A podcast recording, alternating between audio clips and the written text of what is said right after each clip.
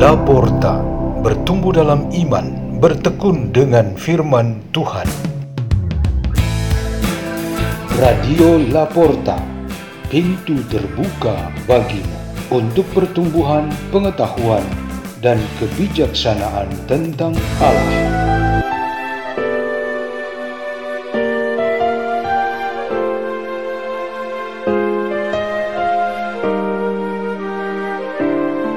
Bacaan dan renungan Sabda Tuhan hari Senin pekan pertama Prapaskah 27 Februari 2023. Dibawakan oleh Bruder Bernardinus Mei SDB dari komunitas Wisma Salesian Don Bosco, Keuskupan Agung Jakarta, Indonesia.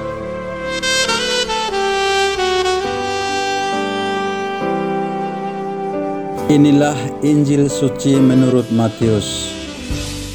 Yesus berkata kepada murid-muridnya, "Apabila Anak Manusia datang dalam kemuliaan dan semua malaikat datang bersama-sama dengan Dia, maka Ia akan bersemayam di atas takhta kemuliaannya. Lalu semua bangsa akan dikumpulkan di hadapannya, dan Ia akan memisahkan mereka."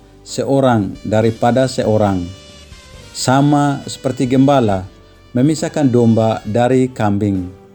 Ia akan menempatkan domba-domba di sebelah kanannya dan kambing-kambing di sebelah kirinya.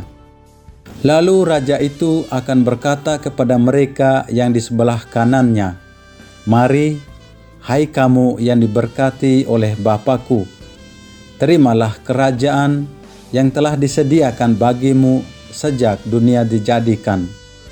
Sebab ketika aku lapar, kamu memberi aku makan. Ketika aku haus, kamu memberi aku minum. Ketika aku seorang asing, kamu memberi aku tumpangan. Ketika aku telanjang, kamu memberi aku pakaian. Ketika aku sakit, kamu melawat aku. Ketika aku di dalam penjara, kamu mengunjungi aku. Maka orang-orang benar itu akan bertanya kepadanya, "Tuan, bila manakah kami melihat engkau lapar dan kami memberi engkau makan, atau haus dan kami memberi engkau minum?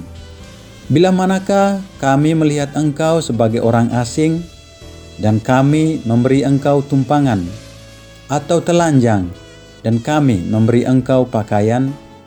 Bila manakah kami melihat engkau sakit atau dalam penjara dan kami mengunjungi engkau? Maka raja itu akan menjawab mereka, Aku berkata kepadamu, sesungguhnya segala sesuatu yang kamu lakukan untuk salah seorang dari saudaraku yang paling hina ini, kamu telah melakukannya untuk aku.' Dan ia akan berkata juga kepada mereka yang di sebelah kirinya, Anyahlah dari hadapanku, hai kamu orang-orang terkutuk. Anyahlah ke dalam api yang kekal, yang telah disediakan untuk iblis dan malaikat-malaikatnya. Sebab ketika aku lapar, kamu tidak memberi aku makan. Ketika aku haus, kamu tidak memberi aku minum Ketika aku seorang asing, kamu tidak memberi aku tumpangan.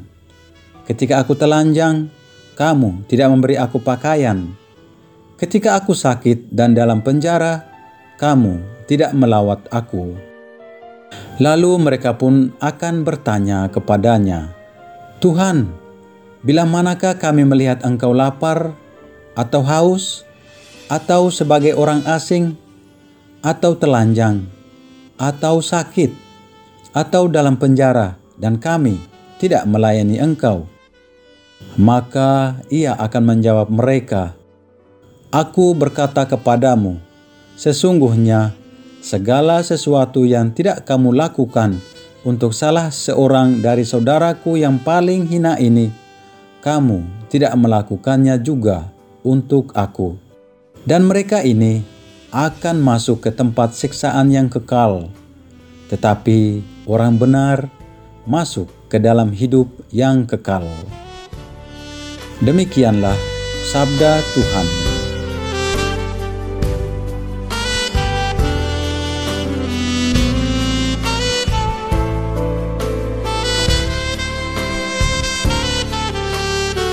Renungan kita pada hari ini bertema Dombing Prapaskah. Ada satu pesan WhatsApp yang tersebar melalui grup-grup dan diteruskan orang per orangan. Katanya, setiap tahun kita menekuni berpuasa, berdoa dan beramal. Namun, hasilnya tidak cukup maksimal. Suatu saat kita menjadi orang baik, di waktu lain menjadi orang jahat. Hari ini kita memilih berkat, besok bisa berubah menjadi kutuk. Pengampunan dan pertobatan terjadi pada saat pengakuan dosa, tetapi setelah itu kita kembali berbuat dosa. Kita sepertinya berjuang dengan susah payah untuk menjadi orang-orang yang sempurna. Kita tahu dan mengerti semua larangan yang ditetapkan oleh Allah supaya Musa menyampaikan itu kepada umat Allah untuk mengindahkan sepuluh perintah Allah, seperti yang diwartakan kitab imamat dalam bacaan pertama. Mereka harus kudus seperti Allah dengan tidak mencuri, berdusta, bersumpah palsu, merampas milik orang, iri, benci, marah, dan sebagainya. Semua ini dirumuskan secara positif dengan satu hukum utama, ialah mengasihi sesama kita seperti diri kita sendiri.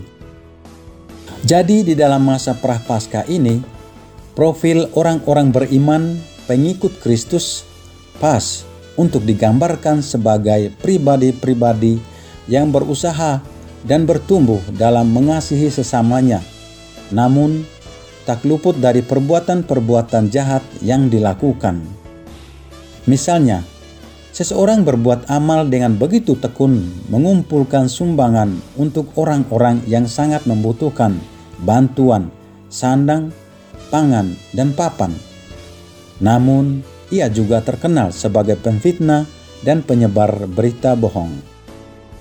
Ini adalah contoh kalau kita yang menjalankan prapaskah ini bukan sebagai orang-orang suci murni. Sebagian hidup rohani kita memang baik dan suci, namun sebagian lain tidak. Yesus Kristus memang mengumpamakan mereka yang di bagian kanan ialah domba-domba dengan amal kasihnya yang besar. Namun, jika mau jujur, kita belum sampai sempurna seperti itu. Mereka yang di sebelah kiri ialah kambing-kambing dengan kelalaian besar dalam beramal kasih. Namun, mereka juga tidak sepenuhnya jahat seperti itu. Bisa jadi hampir semua kita di dalam masa prapaskah ini adalah setengah domba dan setengah kambing. Kita adalah para dombing di dalam masa prapaskah ini. Jika kita memang sudah sebagai orang-orang suci dan murni, jelas kita tidak memerlukan masa prapaskah. Lebih tepatnya, kita langsung saja merayakan pekan suci supaya menyatu dengan Kristus yang mati dan bangkit. Tapi ternyata tidak demikian. Sebenarnya, tidak hanya prapaskah, tetapi juga setiap waktu di bumi ini, hidup kita bagaikan dombing. Oleh karena itu, kita harus setia kepada Tuhan dan mendapatkan belas kasih kerahimannya. Marilah kita berdoa dalam nama Bapa dan Putra dan Roh Kudus. Ya Yesus Kristus, bimbinglah hidup kami agar hidup kami hanya untuk mengabdi kepadamu seumur hidup kami. Salam Maria penuh rahmat, Tuhan sertamu. Terpujilah engkau di antara wanita, dan terpujilah buah tubuhmu Yesus. Santa Maria Bunda Allah, doakanlah kami yang berdosa ini, sekarang dan waktu kami mati. Amin. Dalam nama Bapa dan Putra dan Roh Kudus. Amin. Radio Laporta, pintu terbuka bagimu.